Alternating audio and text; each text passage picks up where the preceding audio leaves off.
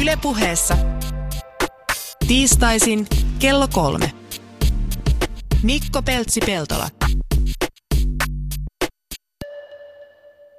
Ja hyvää päivää täältä Yle Puheesta. Peltolan Mikko seuraavat 55 minuuttia paikan päällä. Kevät tulee, se on vääjäämätön asia. Pohjoisessa hieman myöhemmin ja etelässä jo ollaan aika hyvin menossa kohti kesää.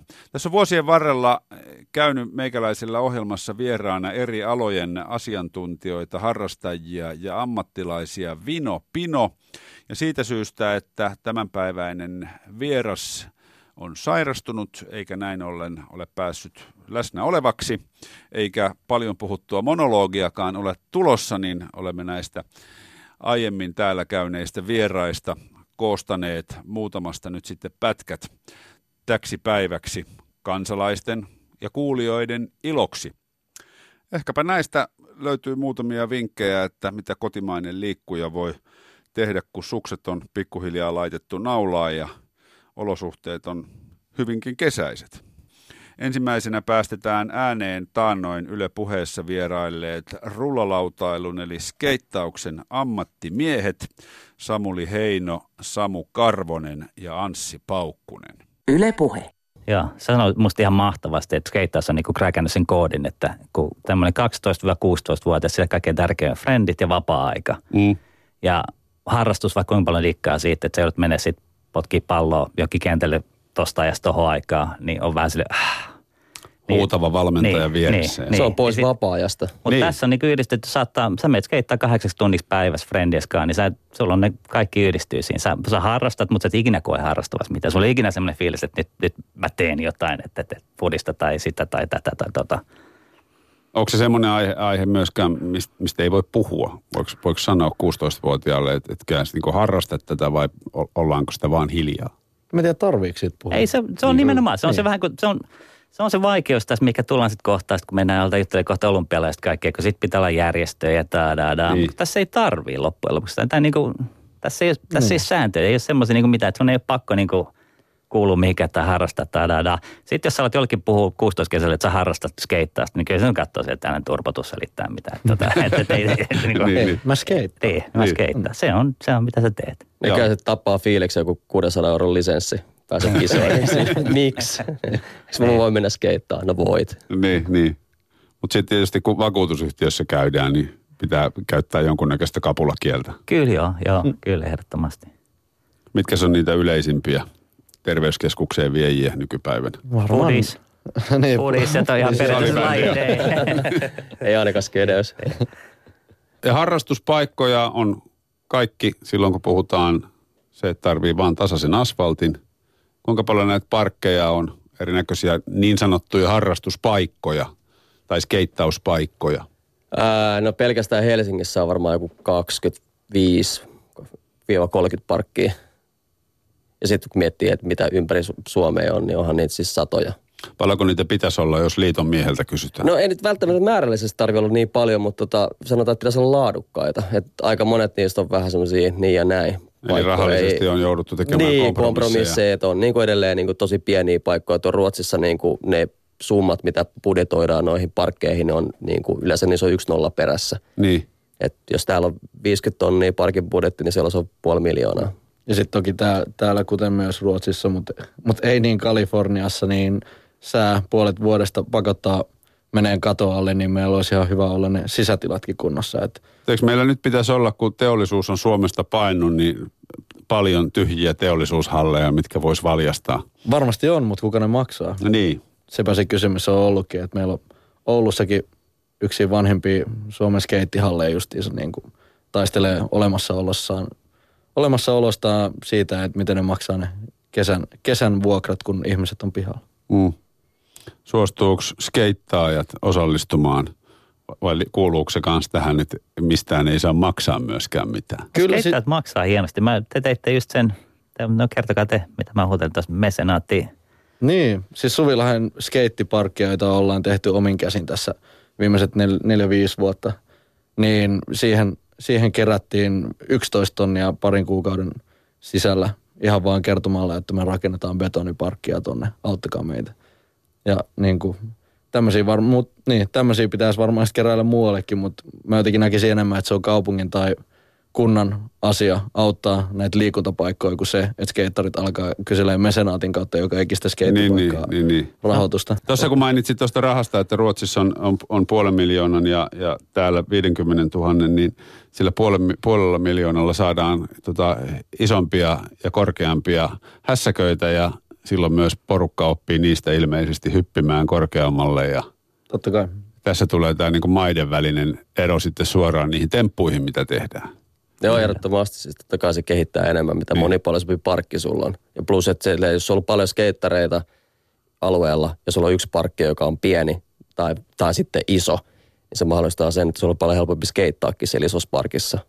Että se, tota, myös monessa paikkaa niin jengi ei pysty skeittaamaan, koska ne on niin paljon, on, parkit on täynnä muita skeittareita tai skuottajia tai jotain muita harrastajia. Se ikään kuin jo pieni parkki tappaa sen niin kuin harrastamisen sen takia, että sen ei mahu sekaan.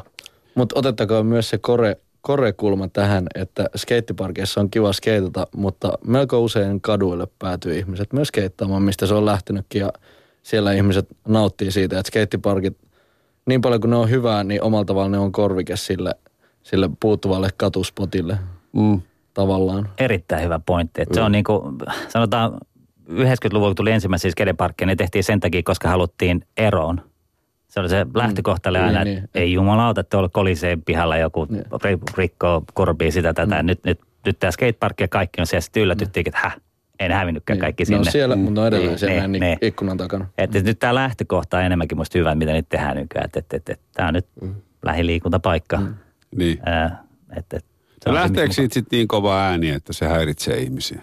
Ei, ei lähde. Ja varsinkin nyt, kun on betonista tehty, niin eihän siitä lähde mitään ääntä. Niin. Että siis sehän on vaan niin kuin, ihan sitä, että puppuu toi. Niin kuin. Se olisi se seuraava mentali, mentali barrier, mikä meidän pitäisi niin kuin, noissa rakentamisissa rikkoa, että, että niitä ei tehtäisi enää tuonne urheilukentän viereen. Suomessa joku semmoinen ihme tapa, niin, että aina niin urheilu, urheilu, homma viereen. Siis sehän on maailman tylsin paikka. Mm. Kaiva puisto, ponkkesparkki, mikä siihen, mm. niin meet mihin tahansa, niin kuin just ajoin, ajoin Tukholmasta Malmöön viikonloppuna sinne katsoin Skaboon, niin katsoin ne, missä ne skateparkit on. Ne on mahtavissa paikoissa. Ne on niin semmoisia keskeisiä paikkoja. Meet Espanjaan tai Ranskaan, niin ne on aina semmoinen paikka, se on joku kylän joku tori, missä mummot pääsee mukaan lastensakaan viikonloppuun tulee sinne. Ne on siinä kahvilla, skidit skeittää ja se on niin koko, koko kaupunki elää siinä, siinä, siinä hetkessä. Ennen kaikkea näissä lähellä asutusta, niin. eikä jossain niin kuin perhekielä, niin, jossain niin. metässä. Mm. Hallin takana. Ja siis nyt kun katsoo, niin mitkä on suositumpia paikkoja, just ne on suositumpia paikkoja, missä on niinku, tiedätkö, inspiroiva ympäristö. Barcelona. Ei se ole pelkästään niitä skeitispottien. Se on se, että sä oot siinä niinku ytimessä. Mm. Mun mielestä jotkut ja... siis tota, BMX-äijät on sanonut tuosta Barcelonasta ihan samaa, että pyhiinvaellusmatka Joo, varmaan voi sinne, olla. Joo. Ja. Tuosta parkeista vielä, kun mainitsit noin skuutit, niin, niin skeittauksellehän on tullut parkkeihin paljon kilpailua. Kun jotkut vetää fillareilla ja on kaiken näköisiä erilaisia välineitä, millä siellä vedetään. Sanois muuta. Ja lisää tulee. Niin paljon kuin parkkinamies vaan kehittää. Skuutti on siinä mielessä hyvä. Niin, siis me että, lisää parkkeja. niin, niin. Skuutti on siinä mielessä hyvä juttu, että tota, se on musta ihan mahtavaa, että jengi tulee sinne parkkiin niitä skuuttien kanssa. Ne tekee meidän elämä tosi vaikeaksi, mutta tota, musta on hienoa, että tulee sinne koska sitten kun ne on sen 15-16, niin et sä enää kehtaa sillä mennä. Sitten sit, sit se viimeistään, kun lopetat tai vaihdat skeittiin. Skuuttauksella on yläikäraja. Niin, niin kyllä silloin, vaikkakin on tämä herra... Helmeri. Niin, anteeksi, mm. sanoin näin, mutta tota, kyllä se vaan niin menee. Näette siinä lajissa muuten minkäännäköistä kasvupotentiaalia? No se kasvoi ja sitten se buumi tipahti ja nyt se niinku hissukseen. Mä en tiedä mitä, mitä sen kanssa tulee tapahtumaan. Että... Niihin tulee moottorit. Niin. No voitte, voitte kuvitella, mulla niin, kolme niin, poikaa, niin, jokainen halusi skuuttinsa. Miten se niin. repi sydämen mun rinnasta, rinnasta. Mutta mut siis äh, ihan innosta meni ulos, että ne lähtee mun kanssa tänne mm. parkkiin pyöriin. Niin. Kyllä mä tiedän, että jossain vaiheessa vaihtaa skeittiin. Niin, niin, niin. mutta ne pyörii sun kanssa kuitenkin siellä. No, kyllä ne silleen, että, että, että ei nyt ihan kehtaa sanoa, että on mun faija, mutta tota, kyllä ne on mukana siellä. Niin. Näkee skeitonut vaan tarpeeksi. Niin. siis niin, tässä on kaksi skuuttifaijaa. Mutta eikö skeittaus nyt olisi nimenomaan semmoinen laji, että voisi hyvin kuvitella, että, että teinin ei ihan hirveästi tarvitse hävetä? No vitsi, kun pojat tiedät, mitä kaikki faija on tehnyt, ne tietääkin, mutta siis se on, se on oma faija. Ei, ei niitä kiinnosta. Mä veikkaan, että Toni on kyllä sama ongelma. Kelly Slater, kel tahansa, niin on oma faija. Ihan sama, mitä hän tekee. Mä oon nyt tämmöinen yksi niin. tota, maailman arvostetuin skeittäjä, niin. mutta ei mun lapsia kyllä niin. kiinnosta. Niin. Tuota. Yle Puhe. Frisbee golf, hieno laji. Se on kuin golfia, mutta Siinä ei tarvitse olla tasasta maata, siinä ei tarvitse olla tekonurmea, vaan se tehdään metsässä sinne rakennetuilla radoilla. Ja tämä on semmoinen laji, mikä on kasvattanut suosiotaan tosi paljon viime vuosina ja varmaan kasvattaa sitä myös tulevana kautena. Seppo Pajunen, Ville Kotamäki ja Jussi Meresmaa kävivät meikäläisen vieraana taannoin ja heidän mietteitään frisbee-golfista kuullaan nyt. Yle puhe. Luonnonläheinen liikuntalaji helppo sopii ikään sukupuoleen katsomatta lähes kaikille. Kun vaan liikkumaan metsässä pääsee, niin homma on sillä selvä ja ei, ei yleensä kilpailla tai pelata muita vastaan, vaan kyllä se huomaa, että sitten sitä itseään vastaan siellä niin kuin korvien välissä ne taistelut käydään. Eli henkisesti äärimmäisen kehittävä laji. Kyllä frisbee-golfi mä luonnehtisin, että se on, se on niin kuin koko kansan laji. Et Suomen, Suomessa ehkä ainutlaatuinen tilanne sikäli, että tämä on levinnyt koko kansan lajiksi. Se, että harrastaja profiili on todella monialainen, eli meillä on sieltä niin kuin teiniästä lähtien ihan sinne eläkeikään niin kuin harrastajia. Ja tuosta tehtiin taanoinen tutkimus, mitä ei ole tosi vielä julkaistu, mutta tota noin, siihen tutkimukseen vastasi vähän vajaa 3000 lajin harrastajaa ja ikäjakauma oli sillä että alle 20-vuotiaita oli enemmän kuin yli 40-vuotiaita. Okay.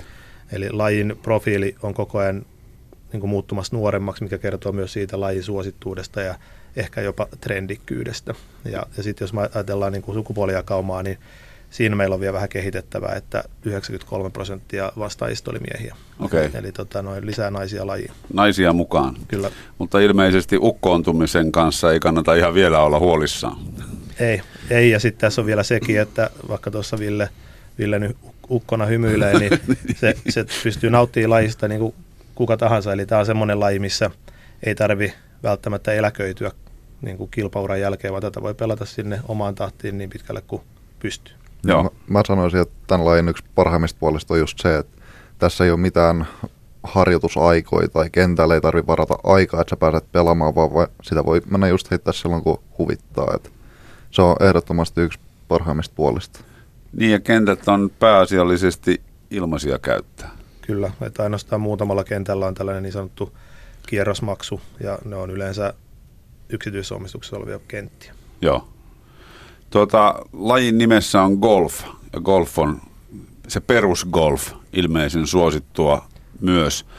Onko yhteneväisyyksiä kuinka paljon? Onko, onko golf nimessä uhka vai mahdollisuus? No lain, lain säännöt siis ainakin on, noudattelee ihan täysin perinteisen pallogolfin sääntöjä, että sen sijaan vaan, että me, me ei lyödä mailalla, niin me heitetään frisbeitä ja me ei lyödä tai heitetä reikää, vaan me heitetään koriin. Joo. Et säännöt on täysin samat ja kuten Ville tuossa aikaisemmin kun rupateltiin, niin mainitsi, että henkinen peli ja sitten se pelityyli niin on ihan täysin samanlaista kuin golfissa. Et paljon on samaa, mutta pelivälineet ja maasto on vähän erilaista. Ja on se niin kuin, ulkonäkö on rennompaa, että tässä ei ole mitään pukeutumiskoodeja ja muuta, että saa mennä ihan täysin – ei ole pakko olla ruutuhousuja. Ei tarvi, että ihan voi tuulipuvussa lähteä tuonne metsään kiertää, niin kuin muutenkin lenkille lähettäisiin kävelemään. Niin. niin.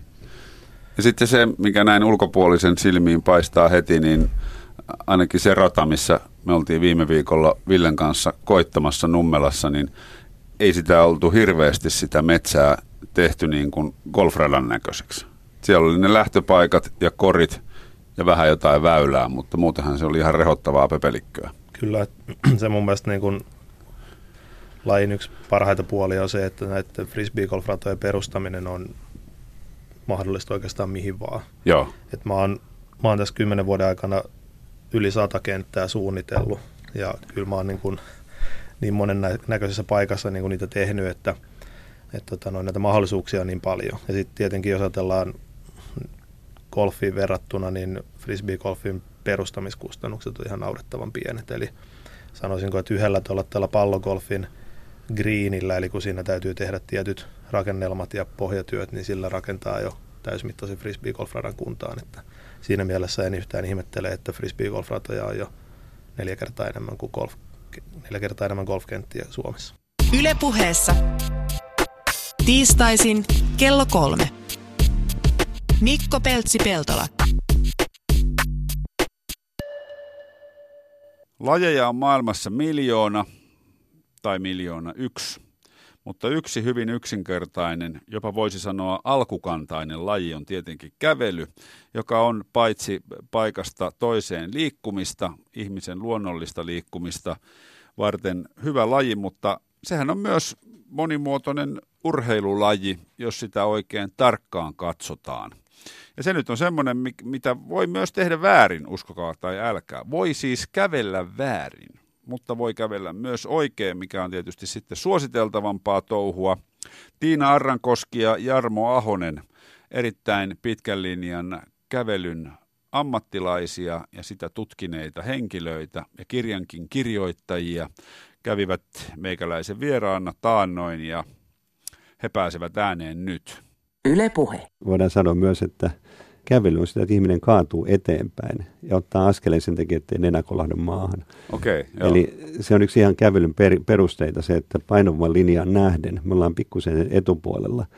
Jos me nojataan kovasti taaksepäin, niin painovan kaantaa meitä koko ajan taaksepäin. Ja jos me saadaan korjattua se asento niin, että ollaan pikkusen, pikkusen siinä niin kuin jalan etuosalla paino, niin silloin se tunne siitä, jaha, mähän kaadun koko eteenpäin, niin tekee kävelystä luonnollista. Ei tarvitse, kävely ei tarvitse silloin tehdä, vaan silloin kävely lähtee rullaamaan, koska sun on pakko laittaa jalkaa toiseen eteen, just niin kuin sun määritelmässä sanottiin. Joo, mutta semmoistakin kävelyä näkee aika paljon, missä ollaan vähän niin kuin takakenossa. Kyllä, joo, kyllä näkee joo. Joo. Ja mä oon käyttänyt taas sauvakävelyä tämmöisenä vähän juonena siihen, että miten ihmiset, ihmiset pikkusen enemmän kiinnittäisi huomiota. Niin kuin Jami sanoi, mm. että, että monet yllättyy, kun rupeaa heille ehdottelemaan, että tulepas tänne vähän opettelemaan kävelyä. Mutta sitten kun sanotaankin, että tämähän sauvakävelyyn nyt kuuluu se, että siinä kävelyäkin vähän mietitään, niin sitä kautta hirveän moni löytää tavallaan sen oman kävelyn. Ja mm. meillä oli erittäin mielenkiintoinen kurssi viikonloppuna tuolla Espoossa Kaisankodissa, jossa meillä oli tämmöinen skoliosikurssi, jossa sielläkin koin ihan selvästi, että nämä ihmiset oli kaikista kiitollisimpia siitä, että heiltä opastettiin kävelyssä. Mm. Eli se oli heille semmoinen kaikista luon, luonnollisin tapa oppia jotakin myöskin itsestään. Se oli tosi kiva.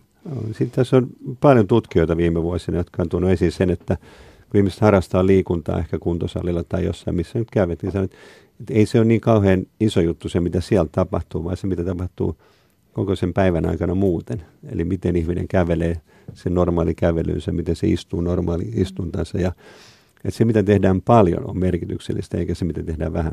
Ja nyt ainakin vielä toiseksi, kun ihmiset kävelee kuitenkin aika paljon, niin se, miten se tapahtuu, on aika iso juttu. Mm. Niin, vaikka siihen suhtaudutaan yleensä niin, että se on itsestäänselvyys, että osataan kävellä. Ja ja. muistan nämä, nämä naurun aiheet, mitä sauvakävelyyn on joskus liittynyt. Niinpä. Ja liittyy joillain ihmisillä vieläkin. Mutta sitten kuitenkin puhutaan ihmisen perustaidosta ja Tuo, tuo on kyllä mielenkiintoista, että, että jos sitä kävelyä, joka on ihmisen perustaito, jos sitä tekee väärin, niin mihin se sitten vaikuttaa? Joo. Se on vähän niin kuin pyörän, auton pyörän kumi, että se väärin asentaa ja ensimmäinen kilometri varmaan menee hyvin, mutta sitten kun muutamat 10 000 kilometriä on takana, niin jos se pyörä siinä väärässä asennossa mm. pyörii, niin kyllä siinä jotakin pientä vaivaa o- Ottaa laakereiden päälle. Joo. Tuo oli hauska juttu, kun sä sanoit tuosta hilpeydestä, niin meillä, mehän saatiin jopa tämmöinen yliopistotasoinen sauvakävelykoulutus viime vuonna Suomeen, Itä-Suomen yliopistoon, ja se, sekin herätti sitten niin paljon hilpe, hilpeyttä kaikista, että oikein yliopistoon mennään opiskelemaan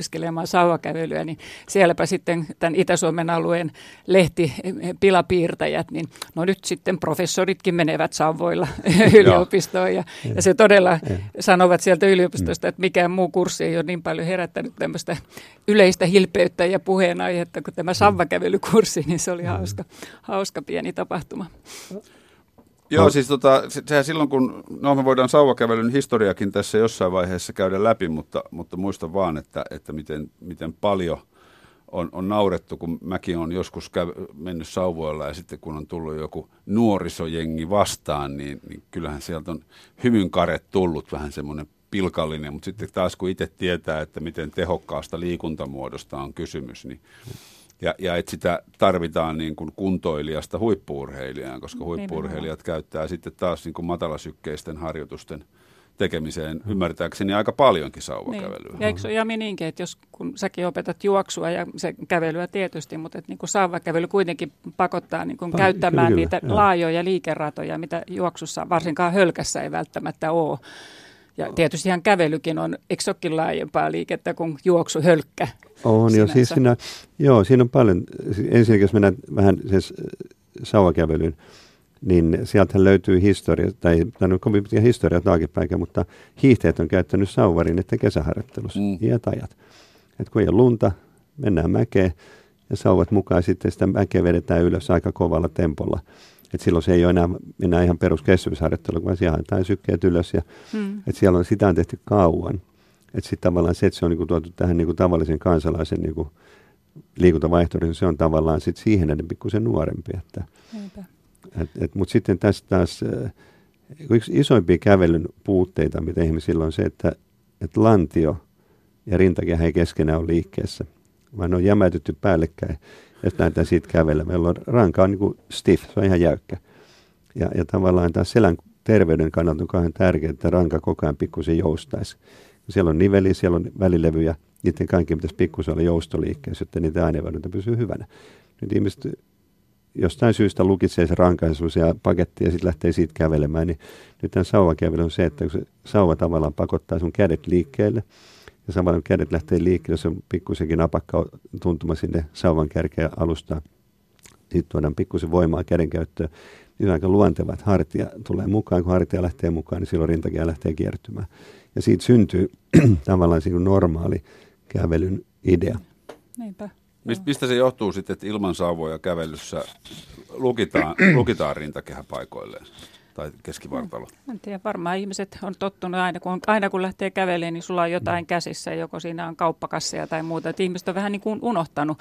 Ja musta se on myös yksi hieno asia saavakävelyssä, että kun sä kä- kä- käytät savoja, niin sulle rupeaa pikkuhiljaa muistuu mieleen kaikki mm. kävelyn elementit, että hei, että tätäkin voisi mm. vähän liikuttaa. Ja tuli mieleen vielä muuten tuosta, just tuosta hiihtäjien harjoittelusta, että äh, hiihtohan on aika paljon muuttunut myös siitä meidän vuorotahtihiidosta. ja, ja ehkä Suomessa mielletään vähän liikaakin musta saavakävelyssä sitä hiihdon etukumaraa asentoa. Ja, mm. Eli nykyään enemmänkin se, sillä saavakävelyllä ha, haetaan niin tukea tähän normaaliin ja luonnolliseen mm. kävelyyn. Mm. Eli ei tarvi enää niin kauhean etokenossa tultavasten ö, painaa satasta, vaan haetaan nimenomaan sitä semmoista rentoa, kivaa pystyasentoa, josta se kävelyn, varsinkin Joo. just nämä kiertoliikkeet, mistä sä sanoit, niin onnistuu mm. paljon paremmin kuin siinä etukumarassa. Oh, se etunojahan se määritellään, jos on ihan pystyasento, niin 1-10 astetta on se, niin se etunoja kulma. Okay. Mm. Se on tosi vähän. Se on tosi vähän. Ja, ja se afrikkalaiset juoksuvalmentajat jää sama, että pitää olla pieni etunoja, mutta sitten vähän tyypin mukaan, valmennuksen mukaan, niin kuka hakee vähän enemmän, kuka vähän vähemmän. Jos mennään paljon yli sen kympin, niin sitä aletaan nokittaa, niin ne niin kuin mennään kaatua. Tässä jäädään sen ykkösen taake nollaan tai takanojaan, niin sitten me ei päästä eteenpäin. Yle puhe. Ja sitten päästään, kuulkaapa, rullaluistelun ihanaan maailmaan. Rullaluistelu vaatii tietysti hyväkuntoiset asfaltit, hyväkuntoiset kevyen liikenteen väylät tai jalkakäytävät, ja niitähän meillä tässä maassa riittää. Niitä tehdään isolla rahalla jatkuvasti lisää. Rullaluisteluihmisiä kävi vieraana oikeastaan tasan vuosi sitten. Lauri Paalasmaa ja Jari Lepola. Olkaapa hyvät. Yle puhe. Joo, kyllä ehkä se uutuuden viehätys lajista on hieman hävinnyt, mutta sitten taas lajin hienous, eli se sellainen liikkuminen pyörien päällä, niin sen viehätys ei katoa. Ja kyllä se, aina kun kevät lämpee, niin luistelijat löytyy pyöräteille ja lapsia rullaluistelu kiinnostaa ja viehättää. Ja, että varmasti laji, laji säilyy ja on saavuttanut erilaisia muotoja, että myös muuta kuin tämmöistä kuntotyyppistä luistelua, niin niin alalajeja on paljon. Kyllä, joo. Siis rullaluistelussahan on erilaisia rullakiekkoa, rullapikaluista, sauvarullaluistelu, joka on suomalaisille varsin tuttu ja hyvinkin, hyvinkin tämmöinen suomalainen liikuntamuoto, varsinkin aikuisemmalla väestöllä. Taitorullaluistelut, sitten on ihan alamäki, koripallo, jopa foodista pelataan Joo, kyllä esimerkiksi alamäkirullaluistelu on ollut aika pitkä, että voi kuvitella jopa, että tämä jäällä tapahtuva alamäkiluistelu ottavat sieltä alkuaskelia, että mikä siinä pitää olla pinta? Siinä on asfalttipinta, että se on kyllä, se ei ole, laji ei ole levinnyt suuren suosioon johtuen siitä, että se on kyllä aika hurjaa hommaa, että siinä mennään asfaltilla ja melko hyvissä suojissa, mutta ja pehmusteet on radalla, mutta se on aika hurjaa touhua, että nopeudet on aika kuvi. Joo, sen siis talvinen verrokkihan on tämä energiajuomajätin oma maailmankierto alamäkiluistelussa. Mm. Et sehän on niinku tavallaan tämä koko alamäkiluistelu talvella on saanut niinku kimmokkeensa – ideansa kesäisestä verkista, joka tosin näkyy huomattavasti vähemmän. Joo, no täytyy myöntää, en ole aikaisemmin edes kuullut, että semmoisessa, tai tietenkin tiedän, että alamäkeä voi luistella, mutta että siitä olisi niinku kisa. World Championships every Kisaa year. käynnissä. Kyllä. Joo, maailmanmestaruuskilpailut on järjestetty varmaan yli 20 vuotta Joo. No onko luisteluliitossa sitten, kuuluuko teille kaikki, mikä vaan luistimilla tapahtuu? Ähm, Suomen luisteluliiton rullaluistelu lajivalikoimaan kuuluu, niin tässä unohtukin sanoa ehkä tämä kaikkein suosituin tällä hetkellä Suomessa, roller derby. Totta. Roller derby, joka, joka näkyy meilläkin TV-kanavilla mainos, mainosten niin kuin ohessa ja, ja tota niin, niin. Sitten on tietysti tämä sauva rullaluistelu ja sitten ihan normaali tämmöinen pikarullaluistelu, joka on taas sitten kesäinen versio vähän niin kuin pikaluistelusta. Mm. Että nämä on niin kuin meidän peruslajit onko Suomen kuuluisin rullaluistelija Sauli Niinistö presidenttimme vielä lajin parissa? Onko herroilla tietoa? No kyllä sen vertaan, että ainahan, ainahan Sale voi käydä kultarannassa Naantalissa kesällä kuikistelemassa, että pääskö lenkille. Niin. Ja tota, kyllähän hän, tietysti paha puhua presidentin puolesta, mutta että kyllä Pikkuli nyt kertoo, että nähty on. Eikö se ollut itsevaltiaat sarjassa se animaatiosarja, missä Sauli aina tuli luistellen paikalle? Se oli, muistan tämmöisen kokemuksen. Kyllä, tämä pitää paikkaansa. Saulin, Sa, Saulin laiharastus on havaittu monilla eri tasoilla. Kyllä, ja ollut, ollut muistaakseni ihan tuo Keski-Euroopassakin kilpailemassa, niin Joo. Luxemburgin vuosina. Se on hienoa, että on, on tuommoinen intohimo. On, on, ja kyllä siis, kyllä monet niin kuin meitä on monea junaa, että et, niin ihmiset liikkuu rullaluistimilla mahdottoman monenlaisilla eri motiiveilla. Että et, et toisille se on joku ihan oikein kunnon treenimuoto johonkin toiseen lajiin, toisille se on ihan työmatkaliikuntamuoto, joillekin se on kavereiden kanssa fiilistelyä, trendikkäästi hengailua ja Joo, kyllä rullaluistelussa on yksi hieno se, että sen, siinä on tällaista portaatonta säätöä. Eli se tapa, millä sä teet sitä, tai teho, tai mitä sä haet siitä, onko se tällaista fiilistelyä, onko se ehkä hyötyliikuntaa. Ja esimerkiksi tämä tehon säätö, se, että on hyvin helppoa mennä hyvällä pinnalla helposti, nopeilla renkailla. Tai sitten, jos hakee ylämäkeä ja hakee tehoa sauvoilla tai ilman, niin sitä saa myös erittäin kehittävän ja rankan harjoitusmuodon. Mm. Eli variaatioita löytyy. Tuota, meillä on tässä hyvin aikaa käsitellä niitä vahvastikin. Tuota, toi olosuhdeasia tuli tuossa ihan aluksi puheeksi. Siitä varmaan löytyy jonkunnäköistä purnattavaa. Mä oon huomannut itse, että kun polkupyörällä etenee, jalan etenee juosten tai kävellen, niin eipä tule hirveästi kiinnitettyä huomioon, huomiota siihen, missä kunnossa kevyen liikenteen väylät tai jalkakäytävät on. Mutta tänään kun tuli luistimilla, niin heti kiinnitti huomiota, kun tuli sileä asfaltti, vauhti oli kovaa, sitten tulee joku tietyömaa, missä on hiekkaa välissä tai, tai, tai jotain mutaa, niin se muuttuu täysin mahdottomaksi. Ja sitten semmoinen vanha röpelöinen asfaltti hidastaa menoa melko lailla. Se oli jännä huomata, kun mä oikein kiinnitin huomiota, että perhana onpa muuten surkeassa kunnossa tämä pätkä ja sitten taas silmät kirkastui vähän myöhemmin. Kyllä, ja sama pätkä kävellen tai pyörällä, niin semmoiseen ei kiinnitä minkäänlaista huomioon. Se on justiinsa näin. Ja, et, et niin kun, kyllähän olosuhteissa niin kevyen liikenteen väylä verkosta Suomessa, se on näin, että ei purnattavaa. Kyllä väyliä riittää. Suomessa löytyy satoja, satoja tuhat, tuhansia kilometriä kevyen liikenteen väylää, mutta se, että kuinka taas sitten niitä kevyen liikenteen väyläverkostoja ylläpidetään ja niin kuin pinnoitetaan uudelleen ja tai huolletaan, putsataan niitä mm. niin kuin sen kevyen liikenteen käyttäjän näkökulmasta noin niin kuin kesäaikaan, niin ehkä tämä jälkimmäinen on huomattavasti halpe, halvempi, mutta mahdollistaa myös sen niin kuin kiinnostuksen ja motiivin lähteä liikkuu sinne kevyen liikenteen vällä myös näillä rullaluisten välineillä. Ehkä skiket myös mukaan. Niin.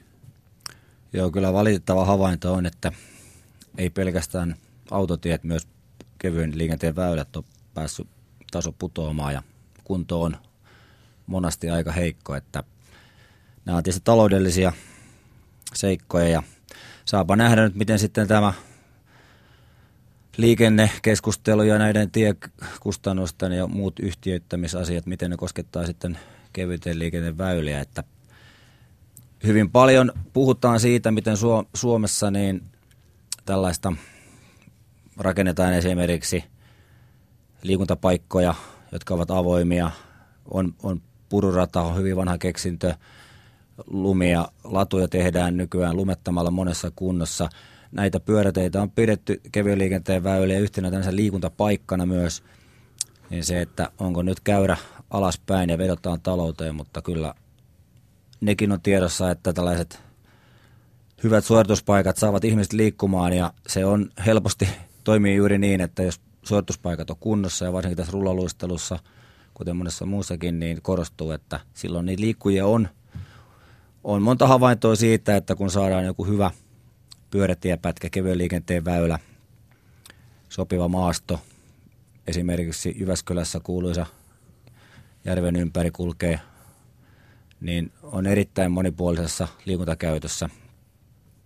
Tai joku kun pyörätien kunnostus saa ihmiset liikkeelle ja käyttämään sitä, että tämä on ikuisuusaihe tietysti, koska Suomen olosuhteet ovat kyllä haastavat, ei pelkästään nastareikaiden takia, mutta tuo routa tuntuu olevan sellainen, että onko tien rakennustaito, kevyen liikenteen rakennustaito hävinnyt vai onko se vaan sitten sitä, että rahaa ei ole.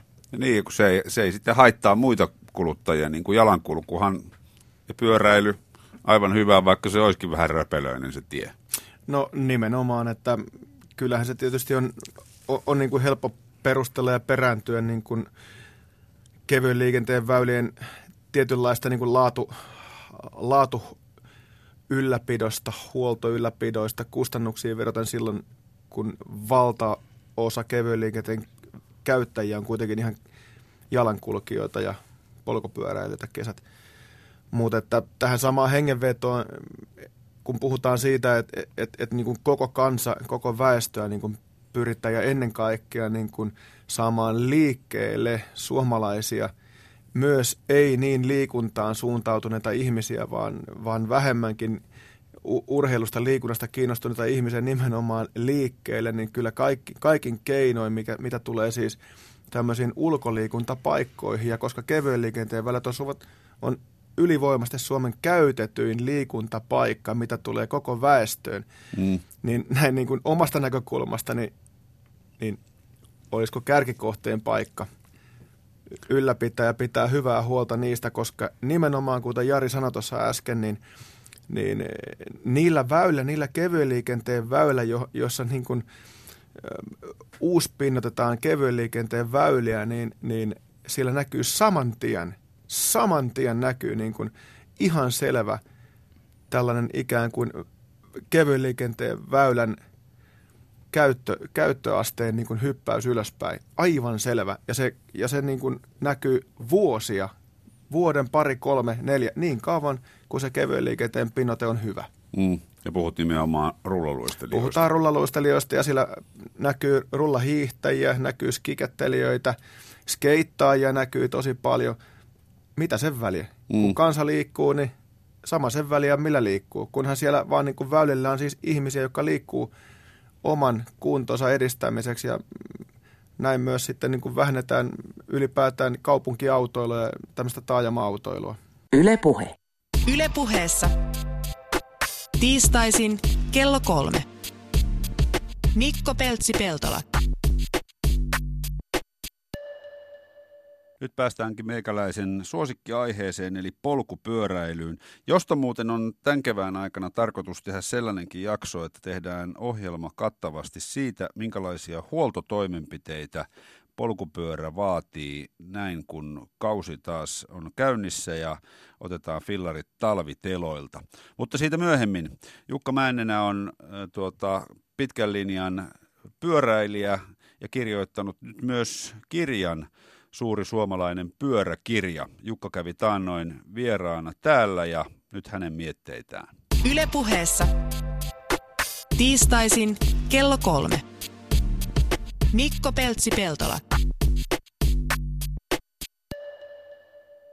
Sillä on mielenkiintoista, että se on yllättävän vanha keksintö, siis 1800-luvulta jo niin kuin lähdetään Joo. ja silloin on jonkinlaisia, niin kuin, mitä voi polkupyöräksi jo niin kuin sanoa, niin sitten maantiepyöräilystähän kaikki on lähtenyt ja ei voi kuin ihmetellä, että miten sellaisia matkoja on sellaisiin aikoihin taitettu niin kuin lain alku, kilpailun alkuvaiheessa, mutta sitten maastopyörällä totta kai, kun se on enemmän sellainen, niin kuin, mikä tuli sen jälkeen sitten, PMX taas sen jälkeen, niin niitä sitten tuli mielenkiinnolla totta kai tuota, selviteltyä ja mietittyä. Ja sitten tot, ää, PMX Racing, kun se on ollut tuolla muutaman vuoden jokseenkin lähellä sydäntä, niin se ollut iso juttu, että se on mennyt olympialaisiin ja näin edespäin. Tota, e, entä sitten nykypäivä? Minkälaista ajatusmaailmaa pyöräily sulle edustaa? Ää, tai miten, sä, miten sä katsot esimerkiksi tiedotusvälineessä vello, vellovaa pyöräilykeskustelua? Tiedotusvälineessä niin äh, se on, no tämähän on aina joka vuotinen tai keväinen tämä pyörätiekeskustelu joka niin, niin. kaupungissa. Niin. Sitä nyt en kauhean... Hiekotussepelit niin ja koiran kakat ja kuka väistää etö ketä. Juuri näin, juuri näin. Kuka saa ajaa kenen päälle ja millä oikeudella, niin. mutta niin siitä nyt ei niin kauheasti tule seurattua, mutta sitten niin kuin tällainen aktiiviharrastajan niin kuin sitä mediapuolta enemmänkin, eli lehtiä, ää, tietyt nettisivut näin edespäin, niin mm. tulee kyllä luettua ja on se sitten niin ihan niin kuin tuoteuutuuksiin liittyen tai sitten, että ää, onko se harjoittelun puolelta jotain näin edespäin, niin kyllä ihan niin kuin voisi sanoa, että päivittäin jotain tätä sivua vaan tulee luettua ja miet, niin katsottua. Niin pyöräily on siinä mielessä musta jännä laji, että si, si, sillä kuitenkin – vaikka voisi kuvitella, että kun ihmiskeho tuottaa sen liikkeen ja nykyään kun kaikki pitää olla ekologista, niin voisi ajatella, että siinä ei ole mitään pahaa. Kyllä. Mutta silti aina jossain keskustelussa löytyy pyöräilyn vastustajia, löytyy niitä, jotka leimaa kaikki pyöräilijät sellaisiksi, jotka ajaa liian kovaa trikoissa ja on keski-ikäisiä miehiä ja, ja sylkee toisten päälle. Kyllä. Et niin kummallista negatiivisuuttakin löytyy. Joo, ja en tiedä tuohon mu- muuta oikein, ei voi oikein sanoa, kun että aina löytyy niitä mielensä pahoittajia, että kaikkia niin. ei voi miellyttää, että näinhän se on. Toki pyöräilijöissäkin on niitä, joita sopiikin vähän haukkua, mutta se ei tarkoita sitä, että kaikki pyöräilijät olisi. Kyllä. Se on vähän sama kuin, että jos sanoisit, että nuoriso polttaa tupakkaa. Joo, siinä piirun verran ehkä yleistetään liikaa silloin. Että... Niin. Tota, jos kahlotaan tota, kirja siinä mielessä läpi, että, että katsotaan vähän mitä täällä on ja Joo. käydään sen, sen kautta sitten näitä keskusteluaiheita. Muuten tota, tässä ei toimittaja oikein tiedä, että minkälaista käsikirjoitusta pitäisi tehdä. Tämä on niin laaja aihe tavallaan, mutta tota, kyllä me jotain keritään. Pyöräilyn alalajit. Varmaan osa aika vanhoja. Onko mitään semmoista, mikä olisi valtavan uusi? Mikä on uusin pyöräilyn alalaji?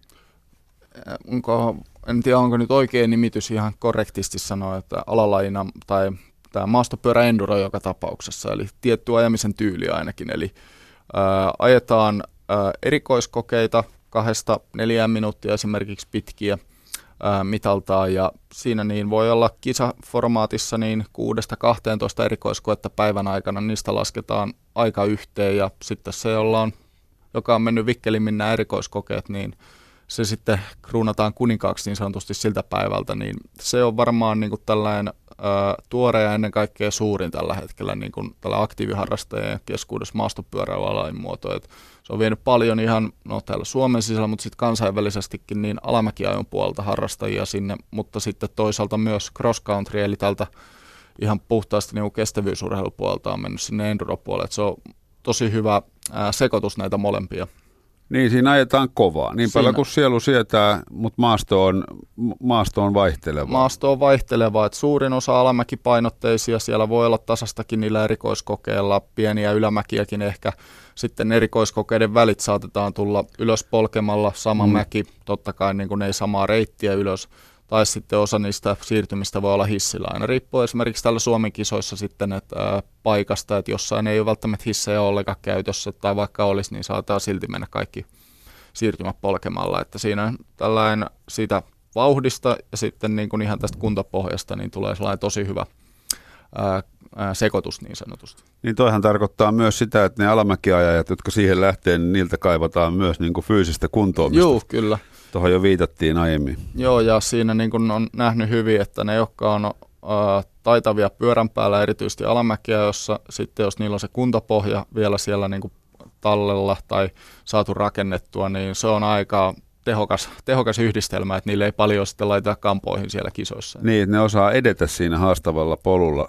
Kyllä. Niin, kuin niin kovaa vaan kuin tarve vaatii. Niin kovaa kuin tarve vaatii ja sitten mitä vielä on hauskaa ollut kuunnella, jopa vähän tällainen masentava että ää, ne, jotka on ajanut esimerkiksi maailmankapissa ja muutamat, niin täällä Suomessa alamäkiä jo, tai suomalaiset, niin ne sanoo, että no se riittää, kun ne erikoiskokeet ajaa sellainen 80 prosentin vauhdilla. niin. että ei tarvitse edes käydä sillä limitillä. Ja, se on sellainen, ää, ja sitten kun vaan jaksaa polkea ne siirtymät ja vähän siellä erikoiskokeiden aikaa, niin sillä voi päästä jo voittoon. Ja niin. sitten keskivertoharrastaja menee henkensä kaupalla lähestulkoon, tai siltä se tuntuu. Että. Kyllä, kyllä. Ja sitten sitähän ei myöskään moni tiedä, että siis alamäki ajo itsessään, vaikka se termi viittaa siihen, että vain lasketaan mäkeä, mutta sehän on äärimmäisen fyysinen laji Kyllä, myös. se on siis äh, ihan oikeaa urheilua. Niin kuin Samalla tavalla kuin vaikka laskettelu. Ne, laskettelu Ujottelu, tai syöksylasku, syö, kyllä niin, kaikki niin. syöksylasku varmaan ajattelee urheilua, mutta jostain syystä kun laitetaan polkupyörä alle ajatellaan, että no ei se ole mitään muuta kuin nautit kyydistä ja silloin tällä painat jarrua, mutta ei se ole paljon paljon muutakin.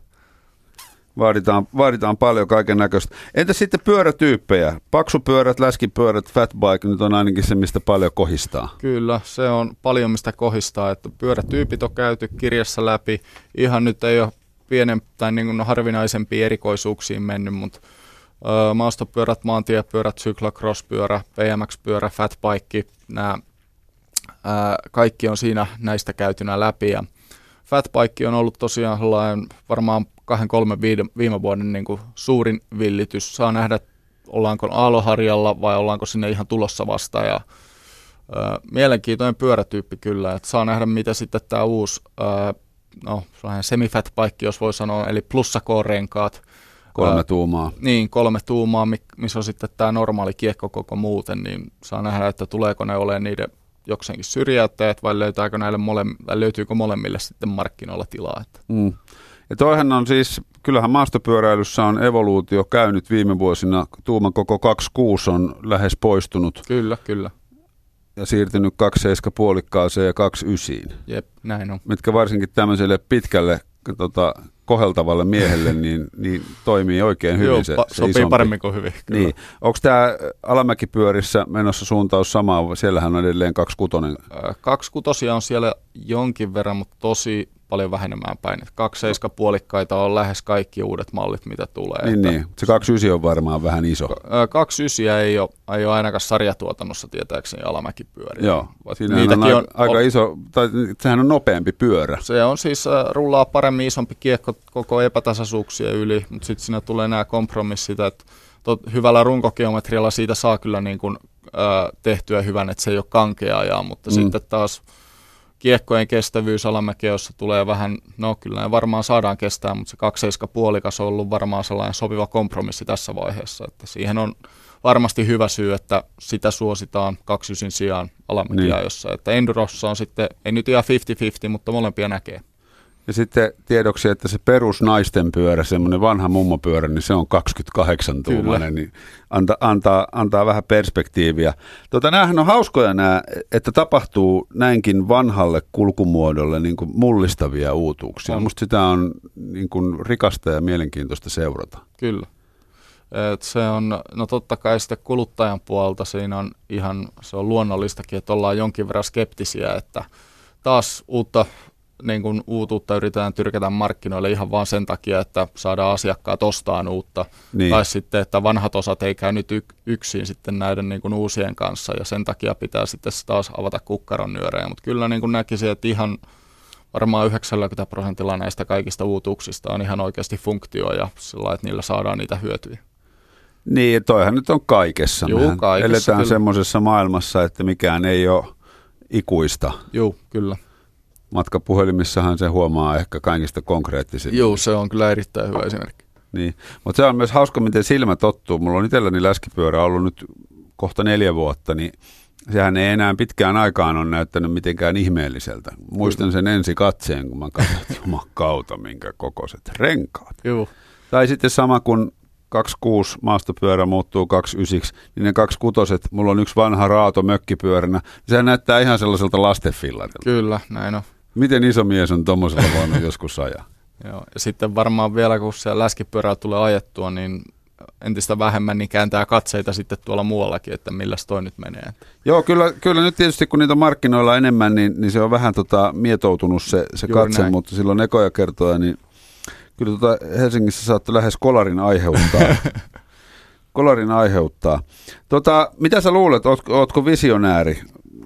Minkälaisia ennustuksia, mitkä on seuraavat uudistukset, mitä tapahtuu? Toi on hyvä kysymys. En, en Tuleeko vielä paksumpia? Nyt on viisi tuumaa, taitaa olla paksuin läskipyörän renkaan. Mä luulen, että se aletaan olemaan nyt aika lailla siinä niin kuin ääripäässä, että ei se enää tosta voi paljon, Niin. paljon leventyä. Et luulen että ennemminkin, mitä voisi tapahtua, että tullaan takas niin kuin lähemmäksi sitä kultaista keskitietä, että ne plussakorenkaat tulee olemaan mielenkiintoinen juttu, että tuliko ne nyt jäädäkseen ja sitten ennen kaikkea, että tuleeko isompikin osa pyöristä niin kuin olemaan jatkossa niillä. Et mielenkiinnolla on lukenut noita kokemuksia ja testejä niistä ensimmäisistä ja lupaavia niin kuin, mm, lausuntoja on niin sanotusti, mutta ei nyt vielä ole ainakaan niin kuin ollut sellainen game changer niin sanotusti. Että. Joo. Sanois tuosta läskipyörästä, että minkä takia semmoisella pitäisi ajaa? Multa on hirveän monista aina kysynyt. No mä haluan eka kuulla kyllä sun, sun perustelut. No, mun perustelut on, no, tota, on se, että, että se on tehnyt maastopyöräilystä sitä, että vähän helpompi ja vaatimattomampikin maasto tuo ajotyydytystä eri tavalla kuin perinteinen maastopyörä, jolle mä vaadin niin kuin haastavia polkuja. Et koska tuossa on niin kuin, mun versio on enemmän retkeilymalli. Joo. Sitten se on pehmeä, se on suuri, se on talvella aivan pettämätön, se on loistava ja, ja miksei kesälläkin. Mm. Ja sitten lopuksi mä aina sanon, että, että onhan se myönnettävä, että kyllä tietysti polkupyöräintoilijalla on vähän, vähän, kyllä mä oon hankkinut sen myös sen takia, että kun se on uutta ja Kyllä, tämmöistä pitää olla. Joo.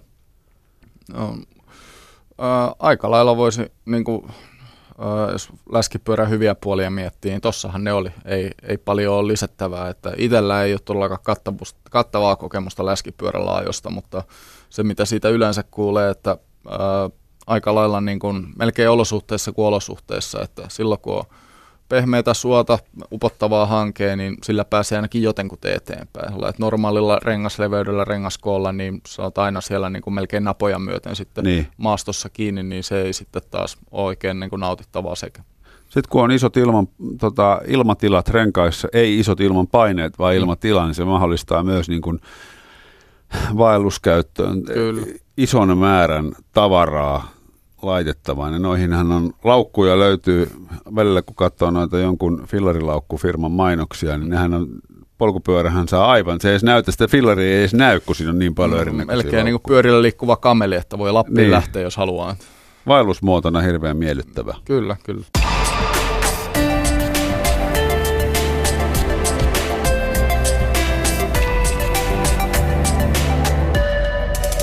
Yle Puhe. Siinä oli Jukka Männenä, suuri suomalainen pyöräkirjan kirjoittaja ja polkupyöräilyn monitoimimies muutenkin. Nyt siirrytään polkujuoksun maailmaan. Eetu Nordman ja Noora Pinola, hekin kävivät täällä taannoin kylässä. Yle Puhe. Paljonko nousee penkistä, mistä päästään sitten tietysti polkujuoksijan voimaharjoitteluun samalla? No mä en hirveästi maksimivoimaa. Mä nostan 30 24 kertaa. Se on mun perus penkkitreeni. Kertaa kolme tai neljä. Joo. Haluaisin sanoa, että 100 kiloa, mutta ei kyllä nouse. varmaan... Ja painot ehkä joku 50. Joo, en, en, en tiedä, mutta tot, paljon, paljon nousee penkistä, mutta te, mä, mä taas teen nimenomaan maksimivoimaa salilla. Eli mulla on niinku taas se, se toinen pää, että mä teen, teen kestovoiman pelkästään lainomaisesti jyrkissä rinteissä ja, ja ylimä, ylämäissä ja, ja matolla, matolla juosteen. Ja silloin kun käyn salilla, pyrin käymään kaksi kertaa viikossa aina ja toteudun. Mä teen, teen sitten aina, aina maksimivoimaa, syväkyykkyä, dippejä, askel, askelkyykkyä, sellaista. Mutta täällä on aika, siis paljon ollut kysymyksiä, jotka liittyy siihen, että juoksetteko te miten paljon sitten tasaisella, kun polulla kisaatte? Mm, Tarkoitatko se niin kuin asfaltilla? Tasasta? Niin, tai, tai kivituhkalla tai ylipäätänsä niin kuin tiellä. No kyllä niin kuin, jos haluaa juoksua parantaa, niin hyvä on tehdä erilaisia niin kuin tekniikkatreenejä tasaisella. Ja sitten voihan sitä tekniikkaa parantaa polullakin, että sekin mm. on sitten eri treeni, mutta, tota, mutta ihan mihin tähtää. Joo, ja jaksottain, jaksottain siis sillä lailla, että, että tota, juoksen, ju, juoksen tiellä ja juoksen vähän reippaammin tiellä, ettei, ettei liikaa pääse olla vuori, vuorijaksoilla, jos on reissun päällä, niin hidastumaan. Et se on kuitenkin aika, aika, aika hidasta kiivetä, kiivetä nousuja, niin jos sitä koko vuoden läpensä tekisi, niin, niin tota, sitä olisi jo ihan liian diiseli sitten siinä vaiheessa. Niin, mm, niin se on mm. hyvä, hyvä saada vähän semmoista nopeampaa frekvenssiä sitten jopa, jopa jopa radalta. Ei, tai ei se nyt ole välillä, onko se rata vai kivituhka vai mikä, mutta kuhan sitä saa jalolle vähän semmoista erilaista hermotusta. Kyllä, kyllä. Ottakaa sieltä, teillä on myös prujut, missä on kysymyksiä vinot pinot. Lassi Pekkarinen kysyy, mikä osuus juoksukilometreistä tulee polulta ja mikä osa maantieltä? Tunkkaustreenin merkitys, ajette lempiaiheitani ja määrä. Juominen kisan aikana, mitä usein. Tuota, lähdetään tuosta, että juoksukilometreistä mulla tulee öö, enemmän tulee maantie kautta kivituhkakilometrejä, mutta ajallisesti ne menee varmaan, varmaan suurin piirtein samaan per, per vuosi. vuosi. Eli, eli ihan, ihan tota, niin kuin logistisista syistä, ajankäytöistä syistä, niin aika usein juoksen, juoksen jonkun lisälenkin kautta tota, töihin, niin siitä tulee niitä, ja töistä kotiin sitten aamuyöllä – teen, teen vuorotöitä, niin siinä tulee jonkin verran noita asfalttikilometrejä, mutta sitten polkulenkit on sen verran hitaampia, kilometrejä vähän vähemmän, niin se menee varmaan ajasti aika, aika tasan. Ja, ja just tämän hitauden välttämisen takia, niin, niin suosittelen vaikkapa sinne siellä kivituhkalta tai pururalla, niin hakemaan vähän sitä nopeampaa frekvenssiä tunkkaustreenin merkitys ja määrä. Niin miten se tunkkaus nyt on polkujuoksussa, kun just pari viikkoa sitten puhuttiin Simo Villemi Ojasen kanssa siitä, kun sitä käytetään myös hiihdossa ja sitten joku oikasi, että oikeasti se, se, on, se on hieno säätöä tietokonemaailmassa. Joo. Tunkkaus on siis mä, mäen kiipeämistä. Niin, niin. Rauhallista rykimistä ylöspäin. Ja tota, mä sanoisin, että sitä aika ekstreme harrastajia täältä Suomestakin löytyy, että vedetään niin hyvät teidän vuorokauskaupalla tai Malmin kartanoa ylös alas, mutta itse sanoisin, ketkä näitä treenejä on aktiivisesti seurannut, niin mäkin olen niitä seurannut ja todennut, että, että en, en tiedä, onko ne niin välttämättömiä. Siis mäkireenit niin kuin suomeksi. Niin, kyllä se Joo. siis voisi niin mäkitreenejä, totta kai niitä pitää tehdä ja muuta, mutta siinäkin niin joku järki siihen mukaan, että et, et, mä sanoin, että toi Suom- Malmin kartano ei täysin kyllä stimuloi alppiolosuhteita. Että sä et oikeastaan pysty Suomessa treenaamaan sitä, millaista se on oikeasti liikkua vuoristossa. Et sen takia niinku, turha laittaa liian suurta painoa sinne mm. tunkkaustreenille. Ja, va- ja hyvin paljon tietenkin sitten vaikuttaa just, just se, että mihin on reenaamassa. Että jos on reenaamassa, jos on reenaamassa jonnekin tota, öö, vaikkapa ensimmäiseen pitkään vuorikilpailuun, mikä on tietenkin aika monella varmaan aika tämmöistä seikkailua tietyllä lailla, että lähdetään katsomaan, että päästäänkö läpi, läpi niin siellä se vauhti on sellainen, että tämmöiset tunkkaukset voi saada niin kuin yleensäkin jalat vaan kestämään, että pystyy olemaan että jalkojen päällä. Mutta sitten sit jos lähdetään juoksemaan vaikka Henri Ansion perässä MM-kisojen ekaa nousua, että juostaa ylämäkeä semmoiseen 10-15 prosenttia ylämäkeen, niin alle neljä minuutin kilometrejä, niin se ei välttämättä se niin. tota, tunkkausreeni niin palvele enää sitten sitä. Et tietenkin pitää, pitää ottaa huomioon, että mikä se on se, mikä se, on se goali sitten siellä, mihin, mihin mennään. Joo. Ja tuosta tunkkaustreenistä yleensä, niin mun mielestä siinä on niin kuin järki mukana, koska se on aika rasittavaa nivelille ja kaikille muille. Että tuota, mm. et, et, vaikka kuinka olisi lähdössä pitkään kisaan, niin kohtuus kaikessa, ettei olla niin kuin liian rikki ennen kuin lähdetään sinne kisaan.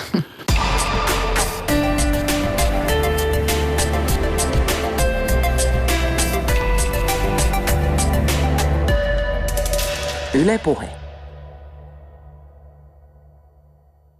Sellaisia settejä tänään. Nyt ei muuta kuin mukavia liikuntahetkiä ja ensi viikolla palataan asiaan. Hei hei! Ylepuheessa tiistaisin kello kolme. Mikko Peltsi-Peltola.